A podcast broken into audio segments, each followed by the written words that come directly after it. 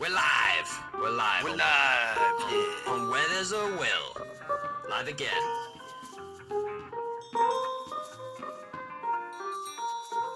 I'll just get stuck in. I'll figure it out after I've uh, I've actually done it. All right, we're live. Yeah. This is my radio voice. Um, how you doing, Jeff? I'm here with Jeff Howard, um, the the raconteur, avant-garde, uh, maverick that he be. Hey, hey, hey. Well, uh, I'm doing well. How are you doing? I'm superb, my man. I'm absolutely superb. The uh, the year is done.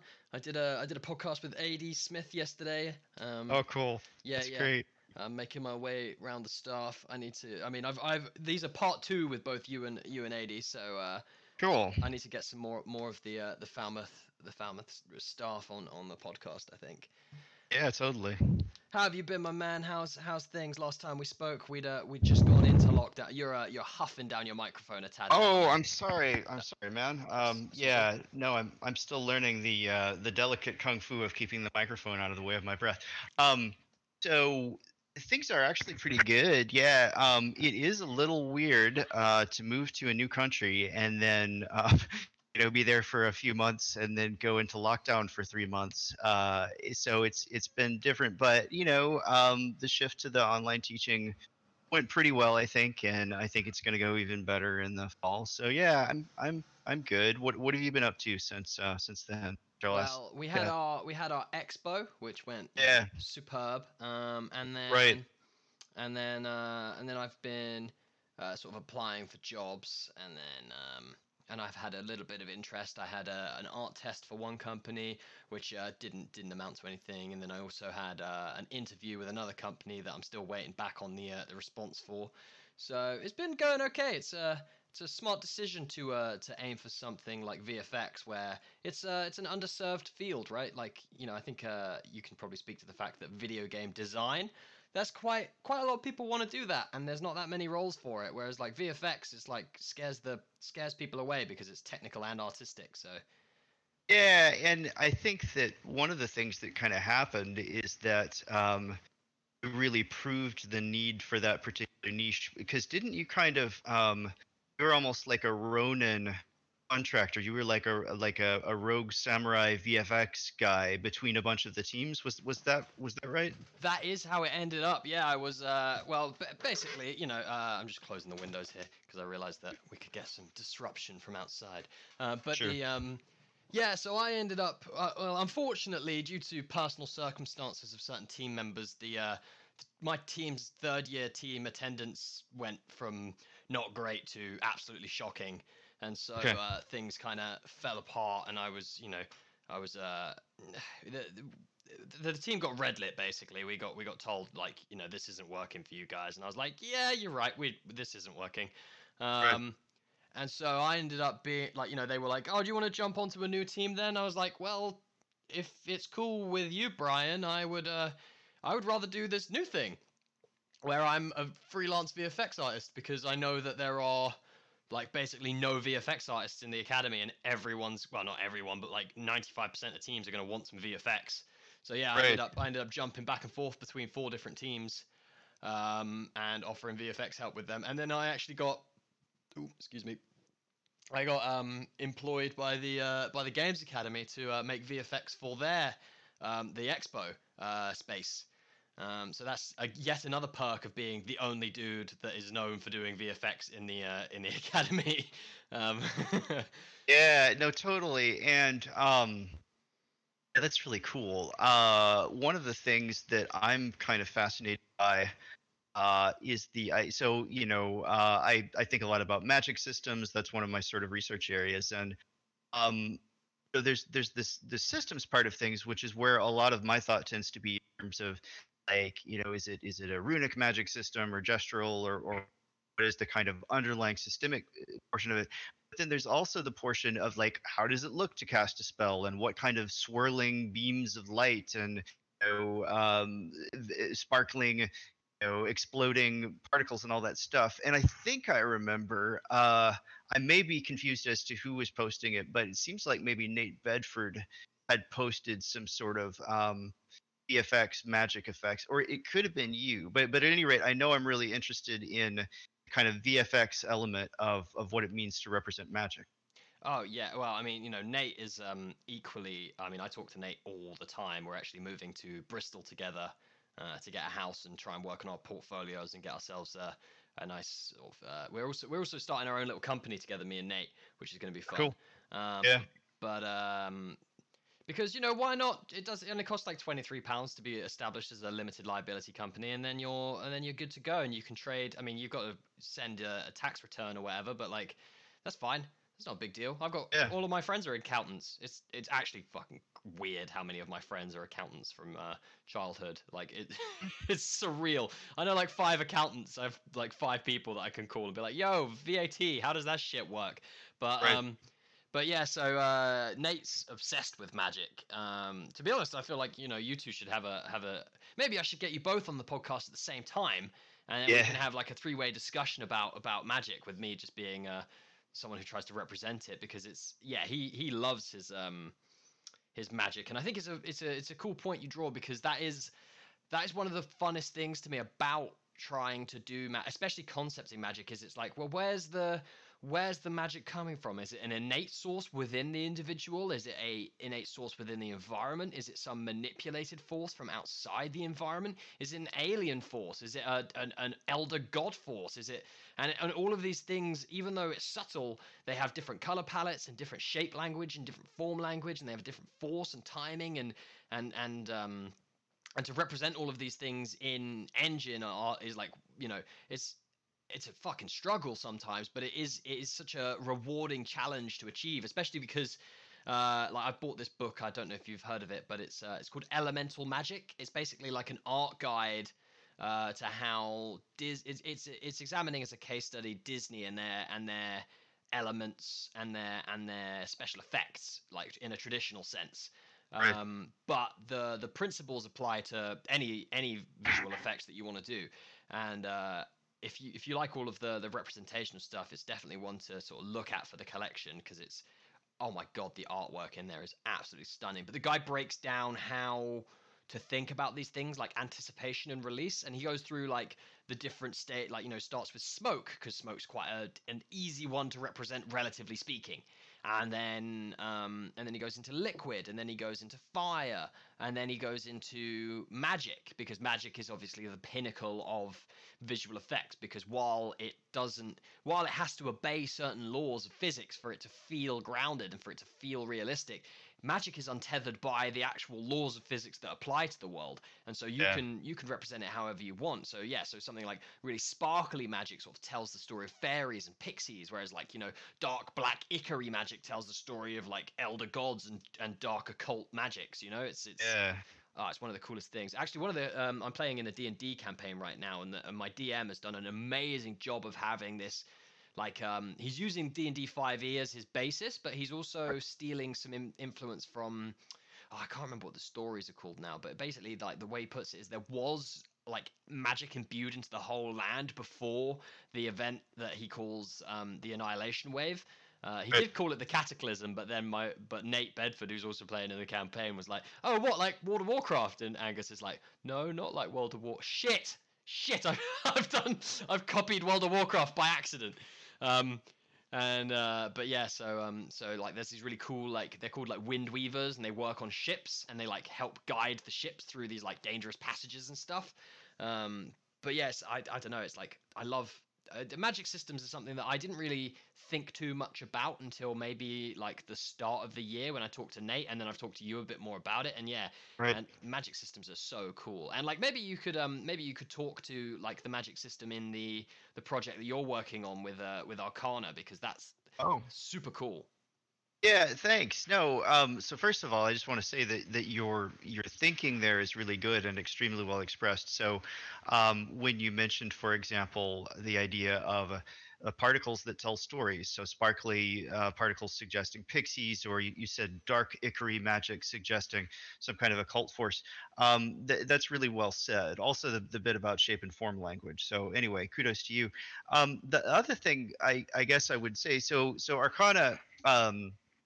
Is it's a very long term project. Um, I uh, think of it as being sort of on the Dwarf Fortress development timeline, and of course, those two guys have been at it, uh, you know, for decades. But um, in a nutshell, Arcana is a ceremonial magic simulator about performing uh, occult rituals in a magic theater in order to uh, unlock the mysteries of the multiverse. And so the way it, it works is that um, on the surface, um, the kind of front end of it is about um, sort of performing rituals in kind of a classic ceremonial magic tradition. So, if somebody were into like the magic of the Hermetic Order of the Golden Dawn, which was a 19th century um, British occult order, or even if they were digging further back into kind of the Goetia and the, the Solomonic magic, they would recognize the sort of actions that you're doing. So you are, you know, standing at an altar, kind of looking out at your magic theater, and you are lighting candles, and you are placing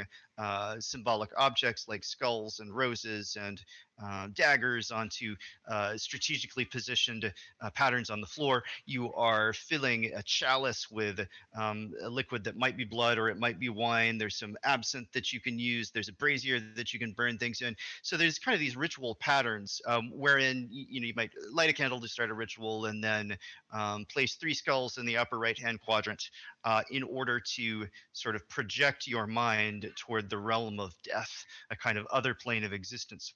Um, the other thing that you can do is you can summon uh, entities from other planes of existence toward our own um, by offering them, you know, sort of a, uh, something that would be pleasing to them. So maybe you want to summon the um, kind of uh, Scarlet Woman of Babylon, and so you know she's associated with pleasure, and so you're kind of putting out an offering of candy and liqueur, and then you're you're chanting and you're um, you, you're really engaged in ritual performance as opposed to just sort of pressing a a, a button on a um, you know a, a, hotkey on a on a, a, bar of options to cast a fireball, which I think is is one of the things that kind of goes wrong in, in a lot of game magic systems is that essentially that sort of magic is artillery and it's very sort of rote and mundane in in the way that it's done. The other thing though that I'll say about Arcana is that um, the back end to it, um, the inner workings of it, uh, is quite uh, sophisticated, and so um, I, I, I, worked with a quantum physicist uh, who actually originally suggested the ideas for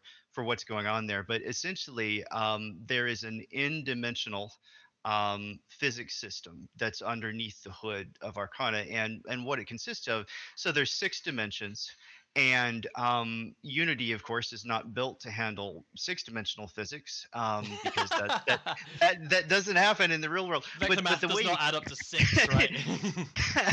but one of the interesting things you can do, and, and this is what my my physicist friend pointed out, is is that um, you can model um, any dimensional physics within Unity's physics system if you just do um, projections of multiples of three. So, in other words, what you can do, and, and what is in fact happening under the hood, is that there are two, we call them meta projection zones, the shadow and the umbra.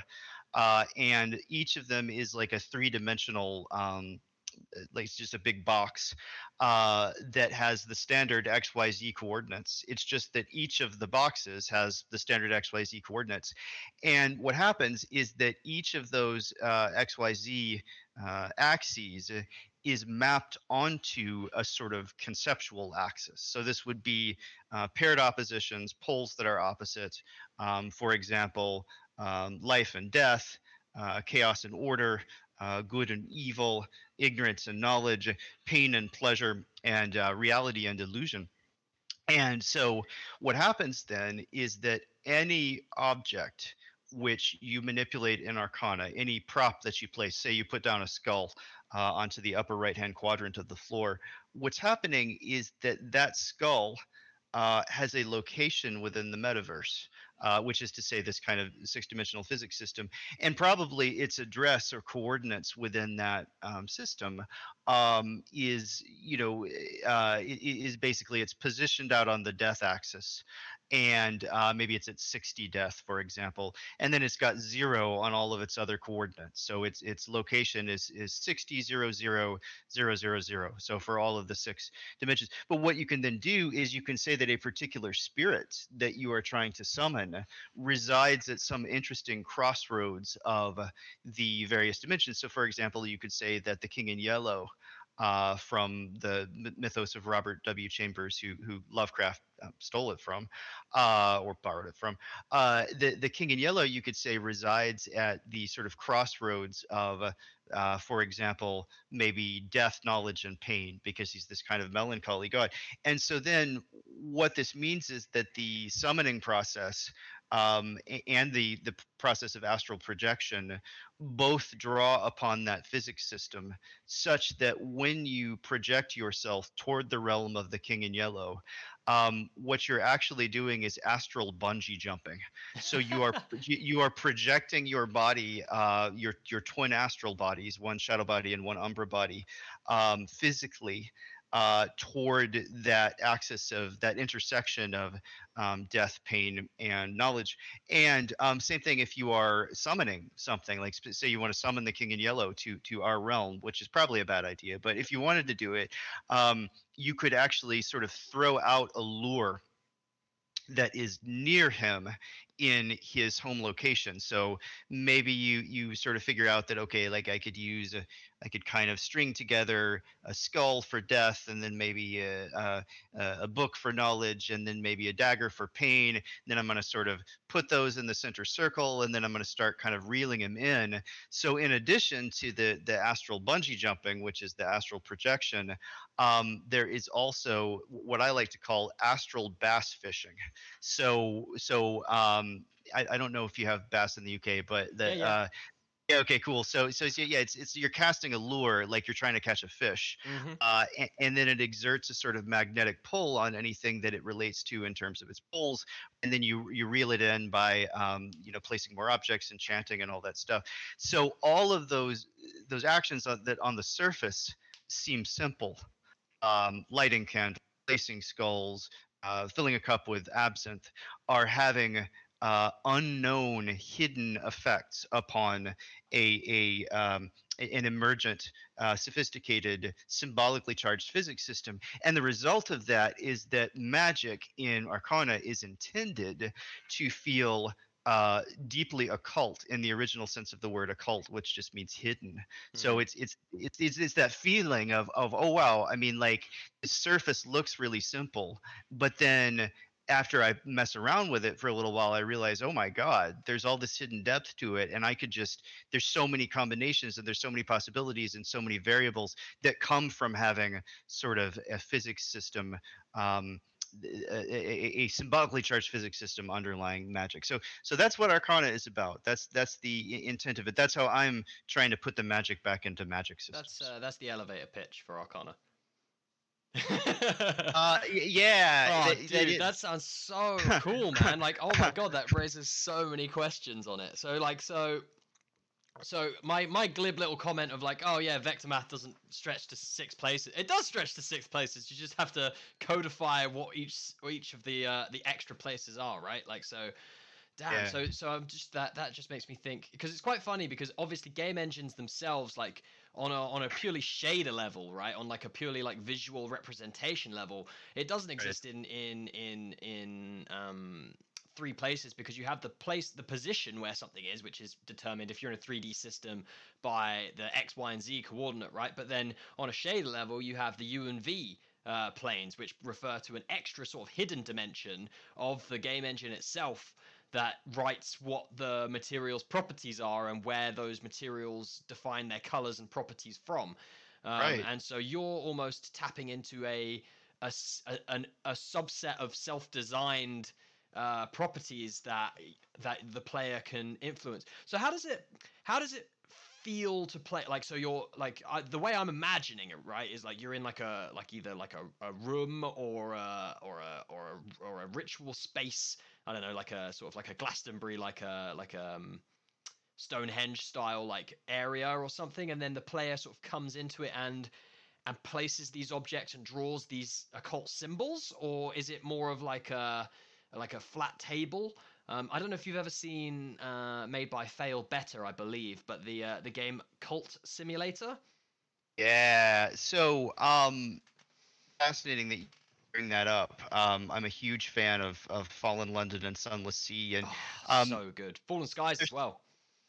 I haven't played Fallen Skies. Neither that have was I. But the uh the sorry to cut you off, but like the woman Oh, who no. um the woman who was their communications coordinator or I can't remember if I met her at an event or not but basically we had uh, one of the one of the staff who'd since left Failbetter but they uh, they came in and gave us a talk um, at Falmouth about um, Sunless Sky and community management mostly, but I was just like geeking out because I'm like, oh my god, it's the person who made Sun the S- like Sunless Seas and shit. I need to play Sunless Skies really, but yeah, go on, go on, Cult, uh, Cult Simulator, etc. Oh yeah, no, no, no. I mean, I'm I'm glad that it's it's important to celebrate um, Failbetter games, and yeah, I'm I'm glad that you got to meet uh, um, a member of the team, and yeah, their situation got complicated in in relationship to I I, I won't go into it, um, but um, well, you know, um, so so okay, um, uh, Cultist Simulator I haven't played. And um, the reason I haven't played it is because um, I think I have anxiety of influence toward it. Uh, it- I was telling I was telling Tanya that the other day. Uh, Tanya Krzywinska, you know, shot me a, a message and she was like, "Jeff, have you played Cultist Simulator?" And I'm like, "Tanya, I'm a huge admirer of the work of um, of Failbetter Games and." Um, and uh, you know, but I'm sort of afraid that if I if I play it, it might contaminate um, my sort of thinking, and and and I would be hard to hard pressed to sort of um, handle it. But here's what I know. Um, I think that ultimately, uh, most anxiety of influence is sort of misplaced, and, and I think th- the reason that it's misplaced is that we learn from engaging with um, I'm not even sure I would call them competing um, products because frankly I wouldn't want to compete with Alexis Kennedy. I you know uh, what a, a talented man. Um, the um, I, think though that Alexis Kennedy's approach, from what I've seen of Cultist Simulator, I, I read some of his, his um, development journals when he was first putting it together as an experimental prototype. Um, he's kind of using sort of a board game, a digital board game was the term that, that he used, and so the the idea of a card-based system Mhm. and the notion of um, having effectively a day job which is which is the work that you're doing.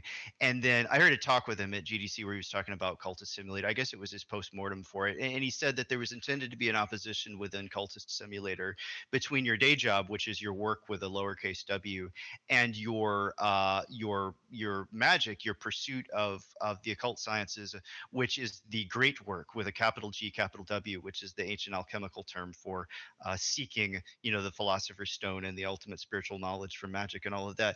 And so what he was interested in was kind of using the rhythm of your card placement to suggest the balancing of these various kind of tasks and priorities that you had so um, you know he was demonstrating that you, you had to um, you had to always place the cards for your day job um, because if you ever stop doing that then um, it's pretty much impossible to um, pursue the alchemical stuff. And so anyway, I find it absolutely fascinating. And um, yeah, I guess I should say um, I'm I'm kind of uh, circling ar- around this point because it's it's a difficult thing to talk about. Perhaps we end up editing it out at the end, but um, Kennedy. Uh, it's complicated because you know he's writing a memoir right now called sex lies and video games uh, which is about um, some controversy that surrounded his work at Failbetter, and and I think was ultimately the reason why he he left and and formed his own company and all that kind of stuff. But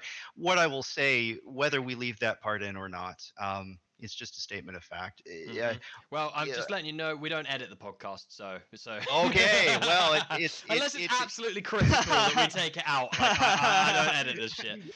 Uh, I don't blame you, and you know I. It's it's it's so so. Uh, this is a slight digression, but when I look at Alexis Kennedy and try to process what he means and what he is about, um, I'm sort of baffled, and it is the eternal um, fight between can you separate the art from the artist? Um, what does it mean um, to have professional obligations to the people who work at your company and also um, to be a human being which which we all are. And and so anyway um you know um i am saying that because um you know my my initial sort of stumbling about things got uh things got complicated at Failbetter. That's that's what that's in reference to. And and if people um you know uh, need to look at that they can but i mean this is what i'll say is that um his work um whatever else is going on there is absolutely second to none and um i'm glad you reminded me of cultist simulator because i think it needs to go to the top of my list in terms of um again I, I i tend to not to think of them as competing products i tend to think of them as things in the same space that we can learn from Yeah, when we're doing a project. Yeah. Okay. So, so, but to return to your initial question, um, which you had asked me, sort of, what is the kind of visual perspective of Arcana, and um, you know, how does it look, and and what do you do? Um, and and what's going on there is that um, you are looking at a kind of straight on. Um, it's it's a 2.5D view in that we are using perspective uh, and we're also it's you know it's it's sort of 2D backgrounds. My my artist is this amazing dude, um, Thomas Van Oefel, uh, from Belgium. What a great He's an animator. Oh, it's a wonderful name, and and he's he lives in Ghent, which is like the techno music capital of the world. Um, but he uh Thomas, like this is, you know, sometimes I call this game the Arcana Ritual Theater, uh, with the notion that that you are in a theater and that the planes that you are visiting and the spirits that you are summoning are kind of spiritual entities, but they are also kind of uh, metaphorical theatrical representations. Because ultimately, I mean, we're human beings and and we can only perceive partial aspects of platonic you know entities symbolically so anyway um, you're looking at a kind of um, theater uh, with curtains and a stage and on that stage is uh, an altar and the various ritual tools and as you look back into the theater you see various um, swirling landscapes that could be fiery infernal realms of evil or they could be uh, the, the the swirling grayness of limbo or they could be the um, you know they could be the the sort of uh, pink rose gardens of the the world of pleasure. Anyway that's what you're looking at and but the the um the planar backgrounds of are actually um, they they deliberately look like, look like theatrical backdrops so they are uh, they have layers to them and thomas uh, with his animation training actually animated the various layers so that you can see kind of clouds swirling in the distance you get a little parallax um, sort of scrolling and so then what happens is that your ritual actions are kind of clicking on um, you know clicking on the candle to light it or dragging a skull from your cabinet of wonders which is your inventory onto one of the uh, foci that's kind of back in in perspective in the in the back of the theater and the changes that occur either through your summoning or astral projection are almost like they- they're deliberately sort of depicted as stage changes so Mm, uh, okay. the curtains curtains fade in and out and and uh and spirits appear as if they are dramatis personae as if they are uh almost um you know grand guignol um uh paper mache um figures so so that's that's kind of the visual appearance of things Oh, that sounds absolutely awesome. I, uh, I, if there's a, I, I should, uh, I should really give. Uh, I imagine you've got like a dev journal or something. I should give that a look because it's, it sounds so cool. Uh, the way it's laid out. Although I will, I will just touch on the, uh, the, the thing that you are, are skirting around so carefully because you're a, a, a, a clever and, and, uh, and considerate individual who thinks about his personal thing. But I uh, I would say that like you know people it is really hard to separate people's art from their their actions. But at the same time, it's like H.P. Lovecraft was a huge racist. Does that mean his books are shit? No, but it does mean that you have to sort of you have to view everything within the. And also, I think sometimes it's like that whole "don't meet your heroes" thing, right? Like you you you you can have one person's artwork ruined by the actions that they carried out, and you can have another person's artwork just stand a test of time regardless of who they were. I think a lot of times it comes down to the uh, how long it's been since things happened and, and what they were. But uh, that's enough on that that topic matter. Uh, so the um, so for the for the visual style, then I imagine you've got some like really gorgeous sort of hand drawn VFX going on, and uh, Yeah, um, it's funny that you say that, Will. Um, we have some. I mean, um, eh, Thomas was kind enough uh, somewhere in eh, when we were kind of heavy in a development cycle. He was kind enough to make some sort of um, summoning effects and, and some kind of pulsing circles and um, you know swirling things and and all that kind of thing. Um, he also yeah, I mean, certainly he did the parallax scrolling for the for the backgrounds. Oh, and and he beautifully animated the spirits. So a lot of them have quite complex rigs. Imagine the kind of rig for a uh, Lovecraftian rainbow shoggoth. You know, it's, it's, it, it, it, lots of tentacles. yeah, a whole lot of tentacles and kind of pulsing strange mouths and all kinds of stuff. He even did my favorite rig that he did. I think it might be my favorite piece of art in the whole game. Um, he did a knowledge spirit, which is a seraph in the classic biblical sense, and so it is a an angel, a majestic angel with outspread wings, and the wings are entirely covered in eyes, and the eyes are kind of on fire. oh my god. Uh, it's really beautiful. So now, what happened though, and this is oh, a part that, is. Oh, you still there? yeah, yeah, yeah. We just had a, a minor technical hiccup. Interesting. Oh, Keep going. Problem. Oh yeah, cool. Let's No, so so yeah, the seraph. Well, what I was going to say is that um, we don't have a lot of VFX beyond Thomas's beautiful animated spirits and and kind of summoning circles and things like that.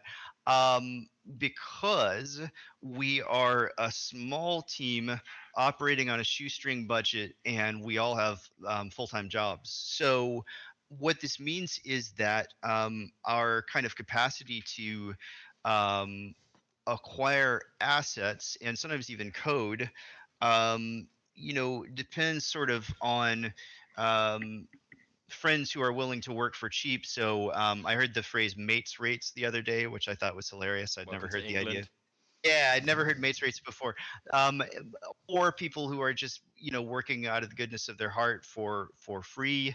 Um, right now, my composer for the game, whose name is Kyle Morrison Lovely, um, Kyle is the um, brand representative for Casio keyboards, and he is uh, the sole member of a uh, of a band called Piano Metal, which is exactly what it sounds like. It is metal music played on the piano. Fuck yeah. Uh yeah, no, it's he's incredible, and yeah, so he's just made all this amazing kind of neoclassical metal music for free, and he's got um, he's recruited some luminaries from the metal community um, who are also contributing um, elements. So, so I think I can say that the drummer for Megadeth is um, doing some drums on the the evil track. uh, no and- way. That's Yeah, killer, man. yeah, yeah, yeah, yeah, and also the um, there's an an ancient Egyptian heavy metal band from um, North Carolina by the name of Nile, like the river, and the bassist for Nile is doing some some uh, laying down some bass on the same track. Um, so anyway, um, s- small digression there, but um, we're essentially depending upon um, people who are working for very little money or for free with very little time, and um, and yeah so so anyway i i suppose that if you happen to know uh any vfx artists who would be interested. well, interested I mean, I, I myself actually happen to be a VFX. We'll talk after, Jeff. We will talk after the podcast about this because I am super Okay. hyped for the concept. Like yeah. the more you talk about it, the more the more amazing it sounds, man. It sounds awesome. And uh, Yeah. like you say, VFX are a, a, a nightmare niche to get hold of. Um, right uh, but the um, but yeah, so uh, yeah, we'll talk more after this. Uh, the um, so the it's it sounds like so this this is one of those games to me that sounds like it doesn't really matter how many people hear the concept. Like you don't really need to worry about anyone plagiarizing it because it sounds like it's just your brain baby in terms of design. Like I don't see how anyone could even like if someone was like, "Oh, I'm going to steal this idea," it's like, how do you even penetrate that? Like it's it's Huh. It's so deep as Yeah. a as a concept, and I fucking love the idea of this emergent. And I'm imagining like the way I'm seeing it working is right. You like you put down your candle, you light your candle, you fill your, your goblet with with wine, and then uh, and then it, you know like you know maybe you summon some great Sarthulian god, and he and he and he like turns the wine to blood, and maybe you're not even fully aware of it as a player, and then you like you put your candle out and go, huh, I guess that summoning ritual didn't work, but really you've moved your needle on your I don't know on your holy on your holy meter up a up a notch, so that when you try and summon something dark and evil, you accidentally summon a seraph. Like uh, to to me, it Yeah. sounds like this constant set of tickers that unless you're I mean, I imagine there's kind of like a wipe the slate clean thing. I don't know, like murder a chicken or whatever, and and, and Uh, it's it's ring a bell actually, but murdering a chicken. Well, let's not murder chickens, but yeah, it's it's it's ringing.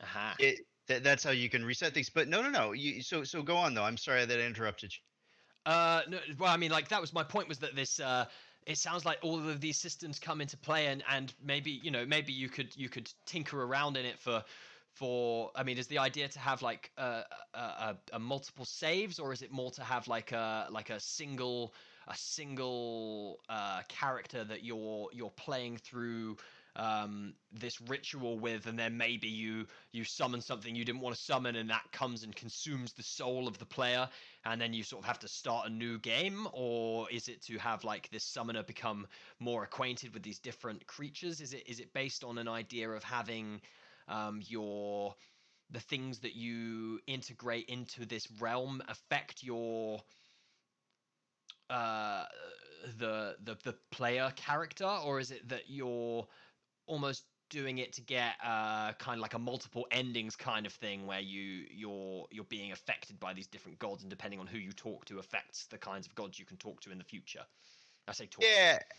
Oh, uh, you know, again, very insightful questions. Um, so, you know, a mixture of some of those things are, are the aims. Um, so ultimately, um, it is a game about the pursuit of knowledge, and the acquisition of knowledge is really at the heart of it.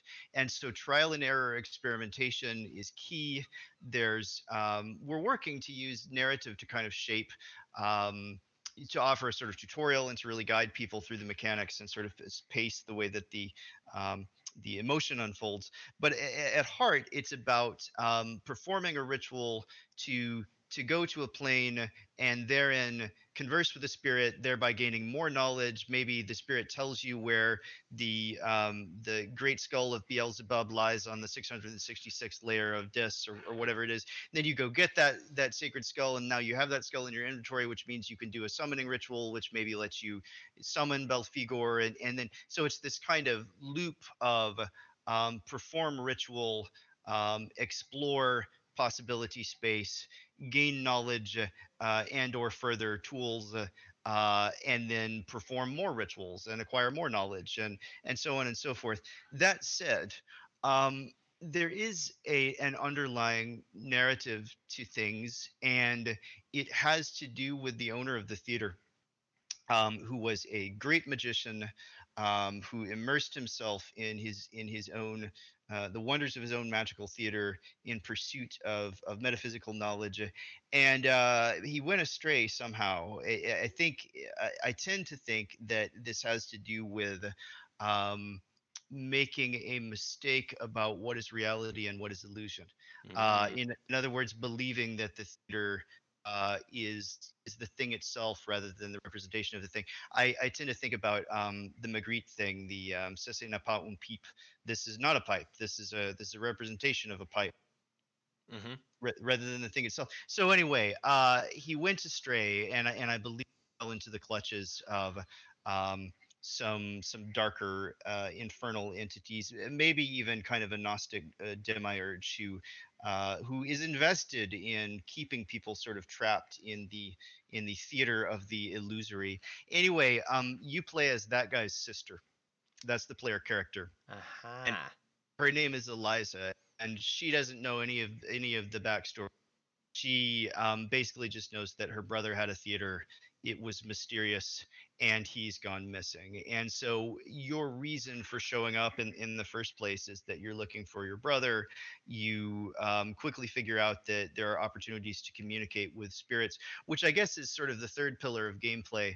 Uh, the idea of communicating with spirits through various devices. So we have a Ouija board, uh, we have uh, a tarot deck, and again, Thomas Van Hoofel drew um, these wonderful tarot cards. It's actually how I met him, as he was showing me his his tarot cards, and, and it's a custom deck. Um, it's it's not a full deck because he hasn't had time, but it's got this kind of psychedelic. Uh, it's like it's hard to describe his style. Uh, it's somewhere between kind of psychedelia 19th century romanticism and maybe a little bit of H.R. Giger.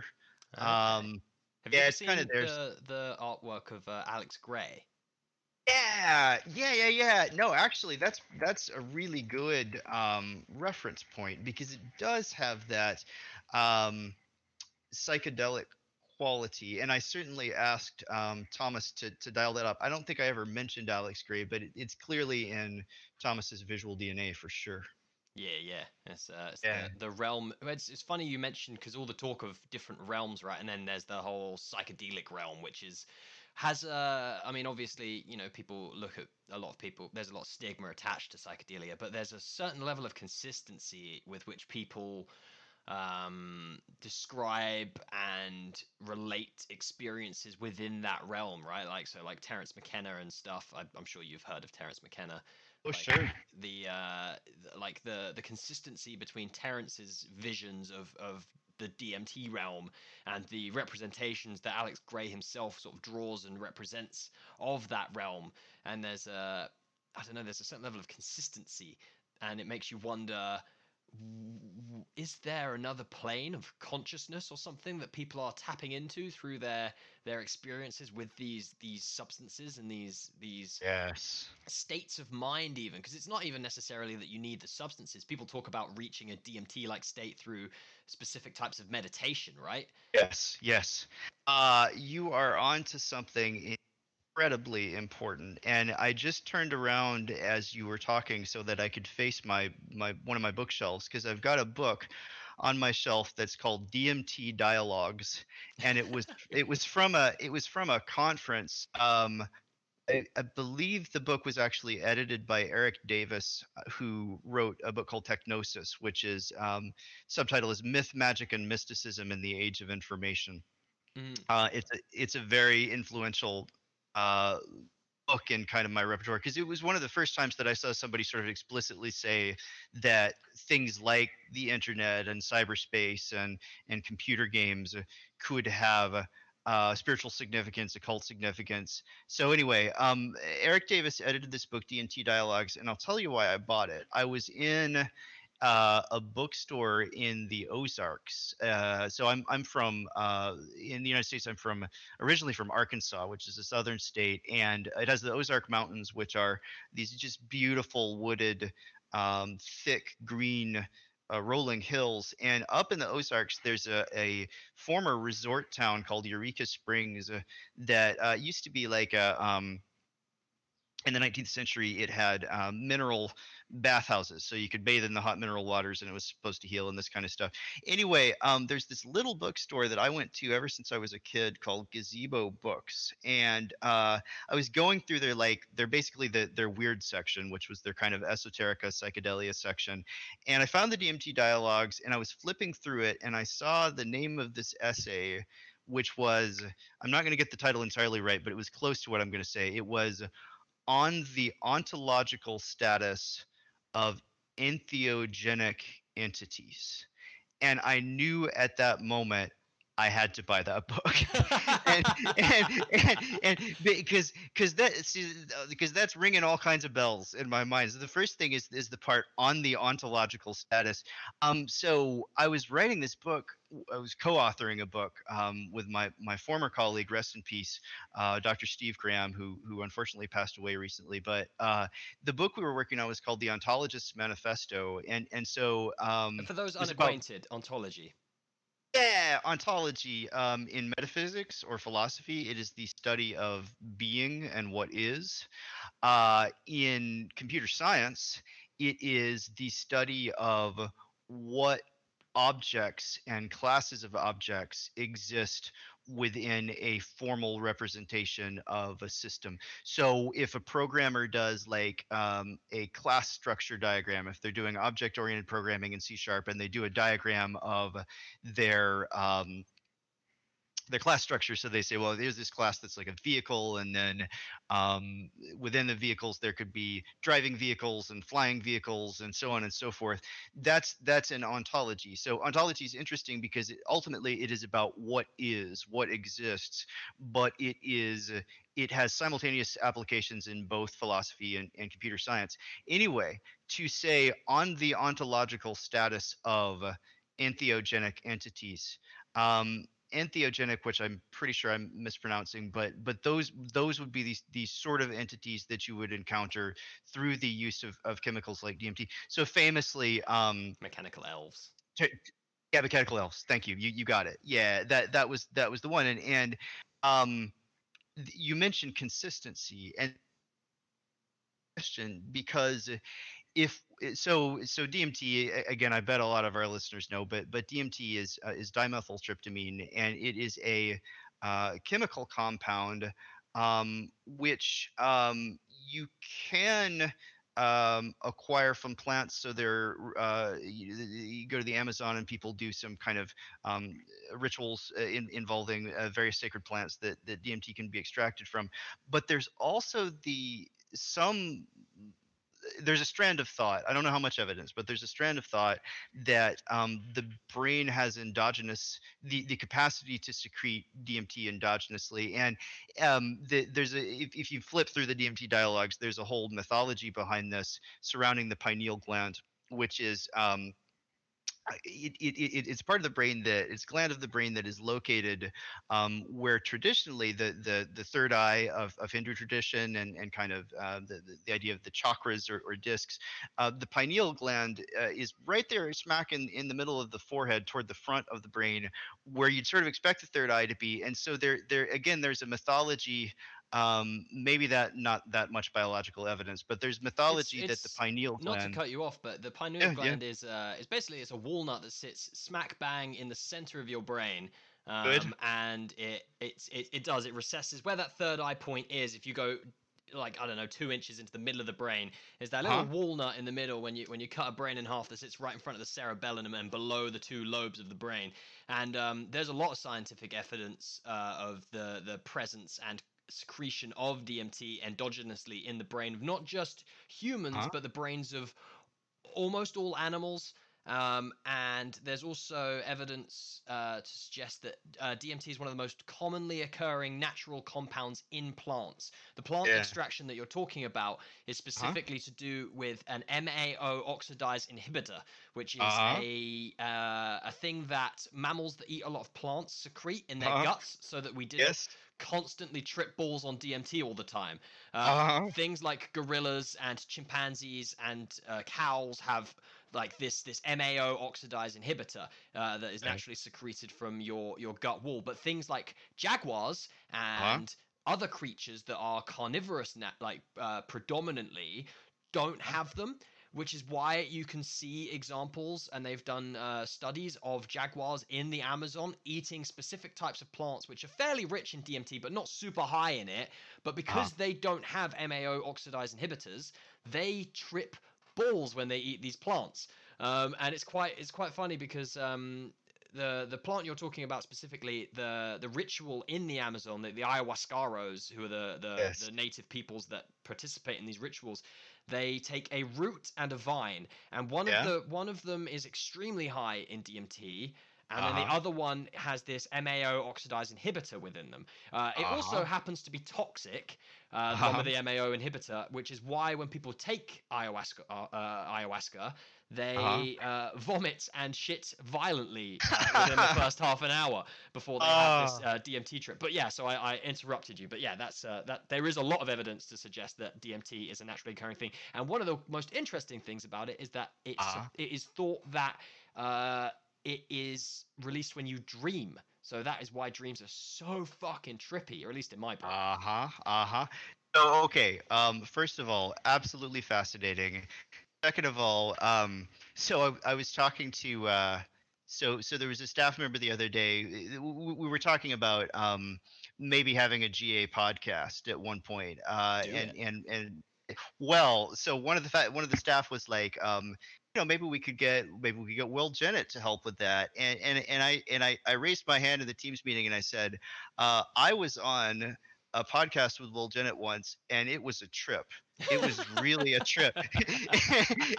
and, and, and and so and so now you you have proven me literally correct uh, in in that um, you basically just unspooled more um, DMT, pineal gland, uh, ayahuasca uh, knowledge than uh, than certainly than I possess. So so very impressive.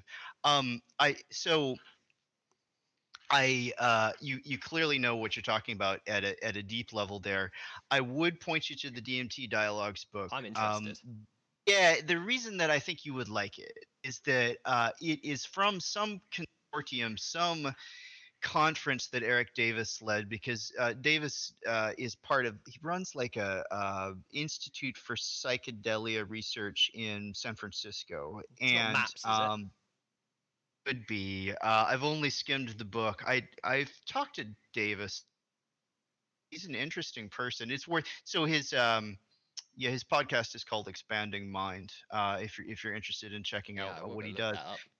Yeah, cool. Um, but um, The ontological.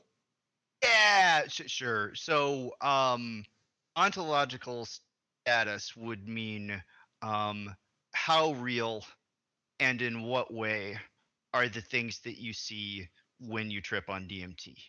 And you know, it's such an interesting metaphysical question. And it w- w- when I read it, you know, it's like, okay, that reminds me of this ontology book that we're working on, and it reminds me of the spirits that you encounter in Arcana, and it reminds me of what happens when people do ritual magic, and uh, is what they're seeing in their head, or is it outside their head, or is it partially in their head, or is there any difference between those things? Uh, And it, to me, that's like the million dollar question, uh, certainly underlying the narrative of Arcana. But I think it's it's just this this deep infinitely fascinating spiritual question because like um in the west uh there's kind of a materialist skeptic thread that that perhaps dominates our, our metaphysical conversations a lot of the time.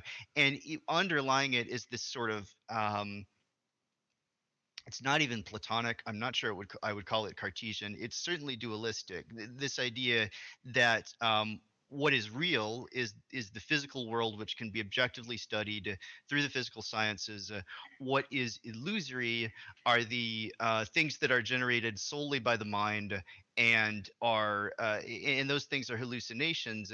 And so in that metaphysical vision of things um, you would not expect there to be consistency between um, hallucinatory visions that people have. I mean, because you know that would be kind of um, you know uh, eh, think about the, the the things that people report when they take LSD. So so uh, a classic one is colored rings on their fingers. So they're they're trying to uh, swing their hand in the air to get the colored rings to move off their fingers, or they're just kind of seeing bright colors, or maybe they're having a, a synesthetic experience where they're um, you know they're smelling color or they're um, hearing touch or whatever it is I- I- I- those things do not appear to have a lot of consistency and and that makes sense because okay if you're you know if you're just hallucinating then that just means your brain is is glitching and firing in weird ways on on on the basis of these chemicals that that are just basically making your neurons go haywire. But if every time people take DMT or frequently when they take DMT they travel to some of the same realms and they encounter the the machine elves and the machine elves look the same way and they offer the same sort of knowledge and they they you know say if you learn to sing in this particular way you will be able to kind of bend the code uh, underlying the universe then that really makes you pause and and i think that that a sort of naive reaction to that is certainly one that i'm tempted to and, and i suspect most mystics are tempted to is to immediately say well obviously machine elves are real and so are all of the other things that that you that that you consistently perceive and um by but by phrasing the, the title as a question by saying on the ontological status of those things, uh, um, that lets there be a kind of sliding scale. Um, how real and in what ways? And um, I like anything, game, book, movie that invites us to open up our metaphysics and and be a little less dualistic and a little bit more open to continuums of reality. So I'm really glad that you mentioned the DMT connection. It's pretty it's pretty interesting because um, if you listen to